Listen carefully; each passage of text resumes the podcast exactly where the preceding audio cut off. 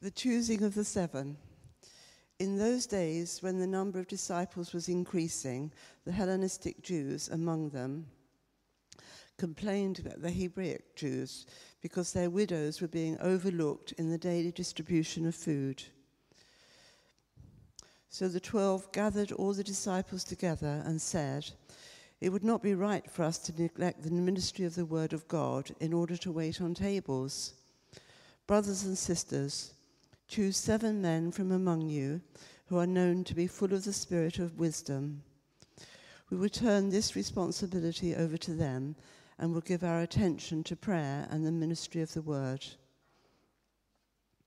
This proposal pleased the whole group. They chose Stephen, a man full of faith and the Holy Spirit, also Philip, Prochorus, Nicanor, Timon, Parmenas, and Nicholas from Antioch, a convert to Judaism. They presented these men to the apostles, who prayed and laid their hands on them. So the word of God spread. The number of disciples in Jerusalem increased rapidly, and a large number of priests became obedient to the faith. This is the word of God. Thanks be to God. Amen.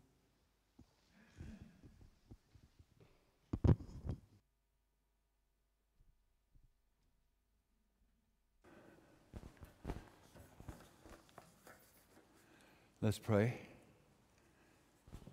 Lord, please speak to each of us now, today, through your word. Show us what you want us to do. In Jesus' name, Amen. Well, here we are. The believers are still in Jerusalem, almost wholly Jewish. Uh, some proselytes, people who have not been born into the Jewish uh, ethnicity and who have decided to practice Judaism and the number of disciples has grown to about 5,000. And they're faced with the usual church issues uh, sin in the fellowship, that was Ananias and Sapphira, uh, persecution from the Jewish Sanhedrin, not just yet the Romans. Um, and uh, this is now, um, looks like, um, an ethnic issue. It's certainly a justice issue. And the problem solving in the church is to do with how do you combine, balance, address both together the Word of God and administration or service? How do you do both? It's still local. Philip hasn't yet gone to Samaria. Peter's not yet gone to Joppa. Paul hasn't yet come from Damascus.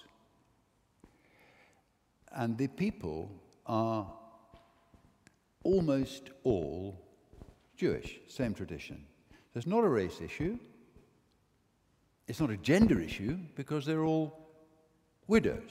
And at that stage, it's perfectly clear that that means they're women.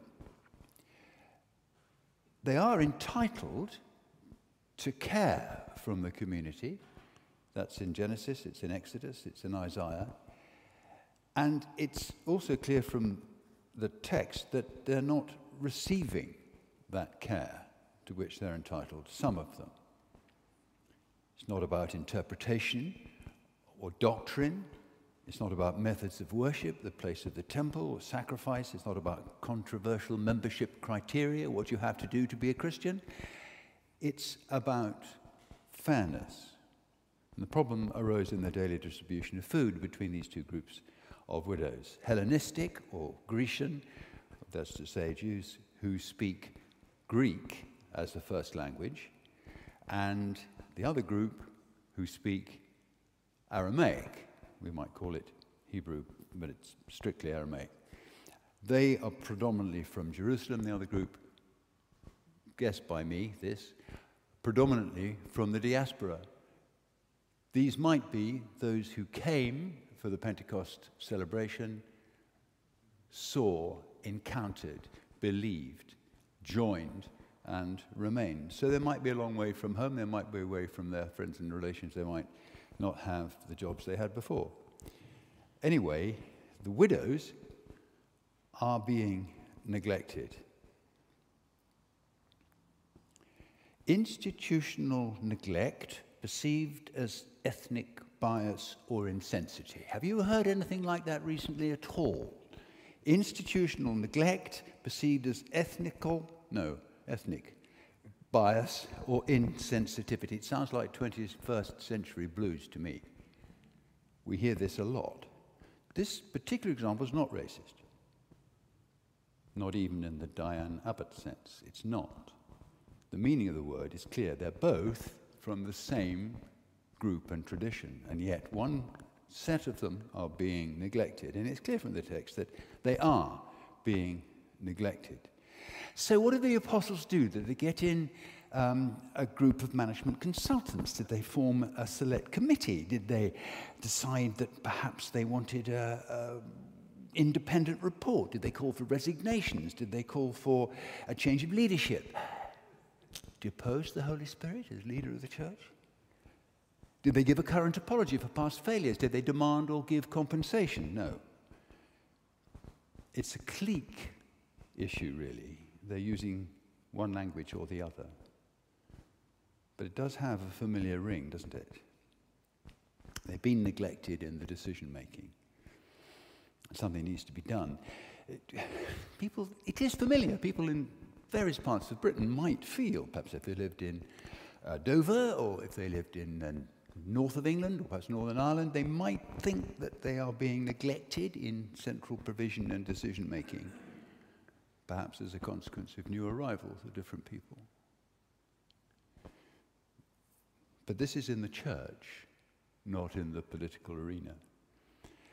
So the disciples consider the risk, or perhaps we could call it the demonic opportunity that this situation presents. The first is of schism, splitting the church again and again, ultimately into smaller and smaller groups, ultimately, perhaps, eventually, rather than considering the Word of God and the application of the Word of God to the issue in question, splitting and splitting and splitting until ultimately each small group really only consists of one, who is his own or her own prime minister, but not prime servant.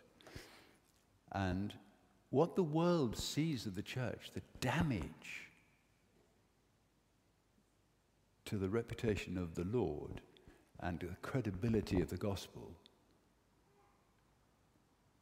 if there is infighting, injustice, and distress within the church. It's profound. How many people do you know who actually say religion, religion, is the cause of most of the wars? Have you ever, ever heard that?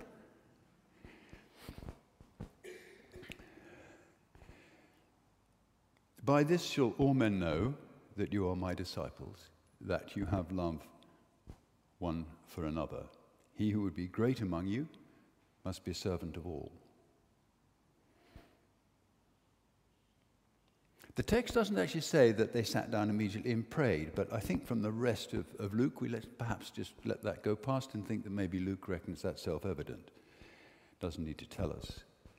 But this is a bit like Moses when his father in law comes to him and says, Look, you're doing too much. You need help. And he agrees and appoints some lesser judges to deal with the easy cases. But the apostles have this problem solving exercise how to serve the widows without degrading service ministries. That's a nice, pompous way of saying it. But does this apply today in a society where we emphasize victimhood. We have an apparent right to choose to be offended, identification of historic wrongs and the effects, the hurt, the pain of badly handled previous problems. There are a lot of justice issues that we encounter. Perhaps they might be more easily resolved if they could be seen as forgiveness issues. Anyway, what did the disciples do. They clearly accepted the problem. They identified the wider issue. They were too busy as the number grew to 5,000 for the 11 to dish out the bread rolls in the morning. And they set out the choice they have neglect the Greek speaking Jewish widow's legitimate complaint or neglect preaching the Word of God, for which they've been chosen and anointed.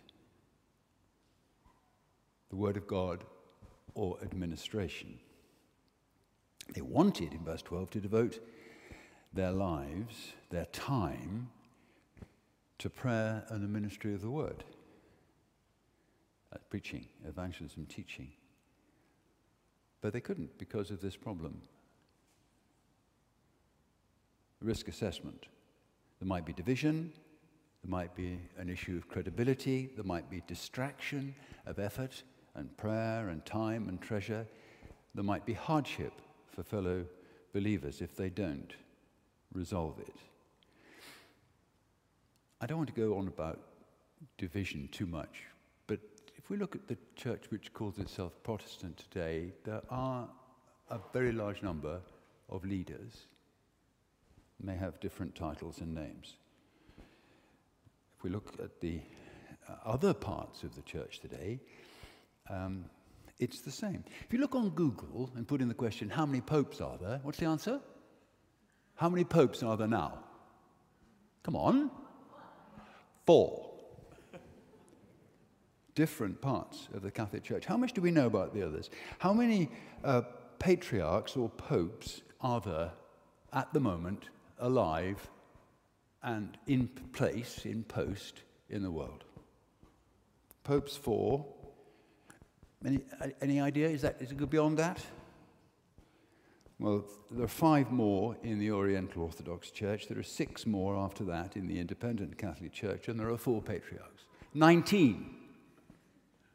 Church unity is not just a difficulty, it's something which consumes huge amounts of time and prayer and treasure. And even in the Church of England,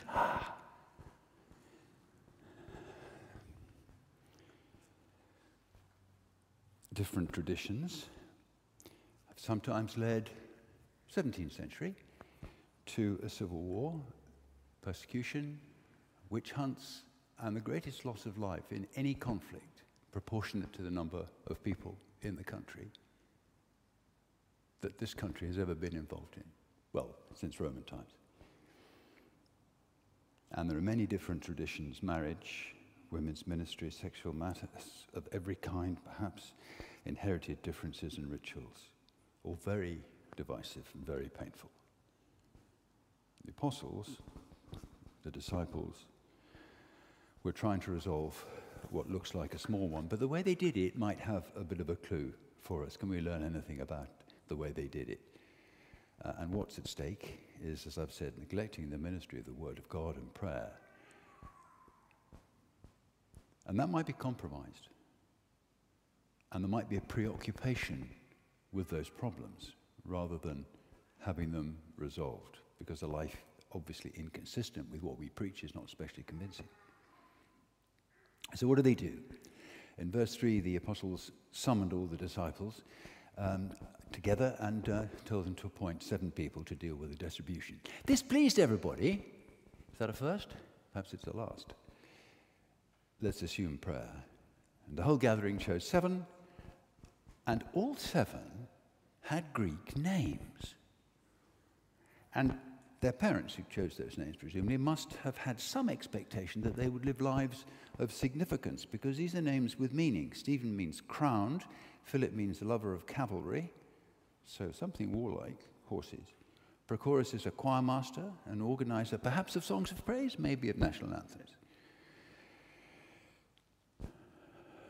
Nicanor is a conqueror, Timon is honorable, Parmenas, he abides or is permanent, and Nicolaus, he overcomes. These parents must have thought that these children were going to be doing something significant. But when you think, what? They all came, didn't they, from the very group whose widows, all of them, came from the same group of widows who were being neglected. How many, how many organizations today appoints a group of people to solve a problem, all of whom are on the side, as it were, of those who have suffered from that. And what are the character requirements? What are the selection criteria for these jobs. It's not experience, it's not who you know, it's not talent, it's not your relationships or friendships, it's not even diversity to reflect the society which you're going to be serving. It's character, good repute, full of the Spirit, full of wisdom. Is that too high a requirement for working in the food bank, for dishing out the bread rolls? They thought not. They're serving a neglected group and they're binding up the wounds which that neglect would have caused that group. So they came together, prayed for the seven whom had been chosen, laid hands on them. Why did they do that? They're already full of the Holy Spirit, or wouldn't have had the criteria to be selected. So it can't be for faith, it can't be for, well, it can't be for belief, if you see what I mean. It can't be for healing, it can't be for those things. It must be commissioning, a recognition that their role requires, their role requires a spiritual input, a spiritual element. They're seeking more power and more wisdom. And the one without the other is dangerous, the other without the one is useless. So they resolve the problem by service, freeing the disciples into their callings. The word of God increased, the number of disciples multiplied greatly. They're still in Jerusalem, and there's still a context of remarkable love, chapter 4, verse 32, frequent miracles, chapter 5, verse 12, and courageous proclamation of the gospel in the power of the Holy Spirit, chapter 5, 29 to 32. And even a large number of the priests became obedient to the faith. Now, I think that's important because these chaps, it was their living, their position, their family expectation, everything about them, if they were priests, and now they're switching to a different view of who the Messiah is. Early in the coronation last week, we listened, didn't we? Um, and we were reminded that even the king promises to serve as his mother had, serve the people. And, he, and quoting Jesus, coming not to be served, but to serve and to give his life a ransom for many. And serving the people means serving them in this context with the necessities of life, but also those may be physical, they may also be social or spiritual. Is seven too many or too few to serve 5,000? Do we see too much or too little administration in the world today? Depends which organization you're in, I suppose.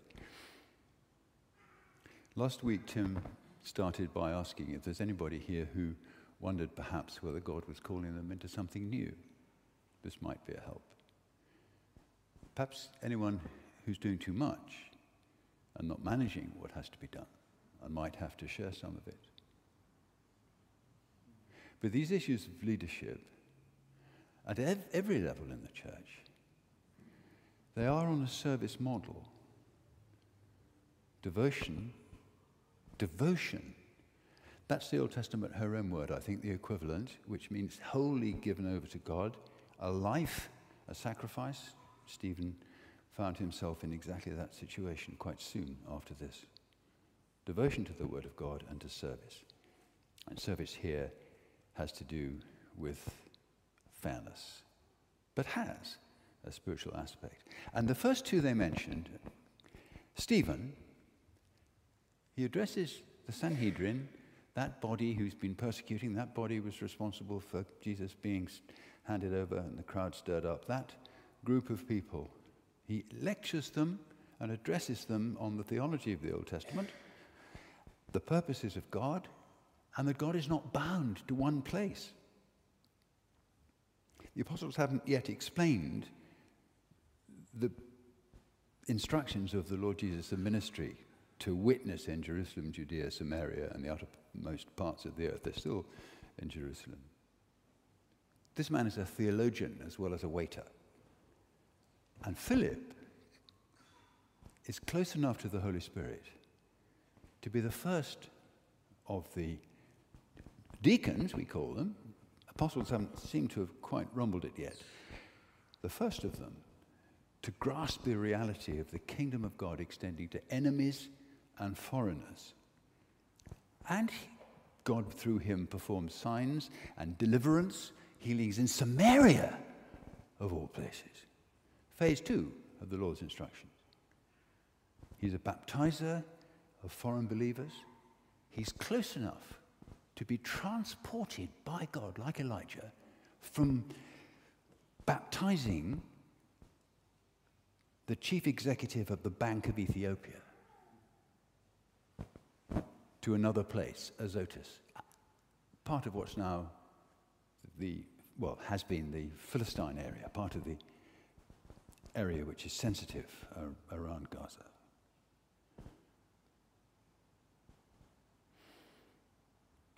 Did these men have the mind of Jesus as described in Philippians 2? Jesus who made himself nothing, taking the form of a servant. Now, this may be to me, but when I was preparing this, the reading on the morning uh, was from James 4. God opposes the proud, but gives grace to the humble. Submit yourselves to God, humble yourselves before God, and he will exalt you. Do not speak evil against one another, brothers. Who are you to judge your neighbor? Forgive me if I've appeared judgmental to the church in the past. Stephen and Philip were appointed by the apostles to serve tables, and they were appointed by God to do a great deal more besides. What's God saying to each of us today from this passage? Amen.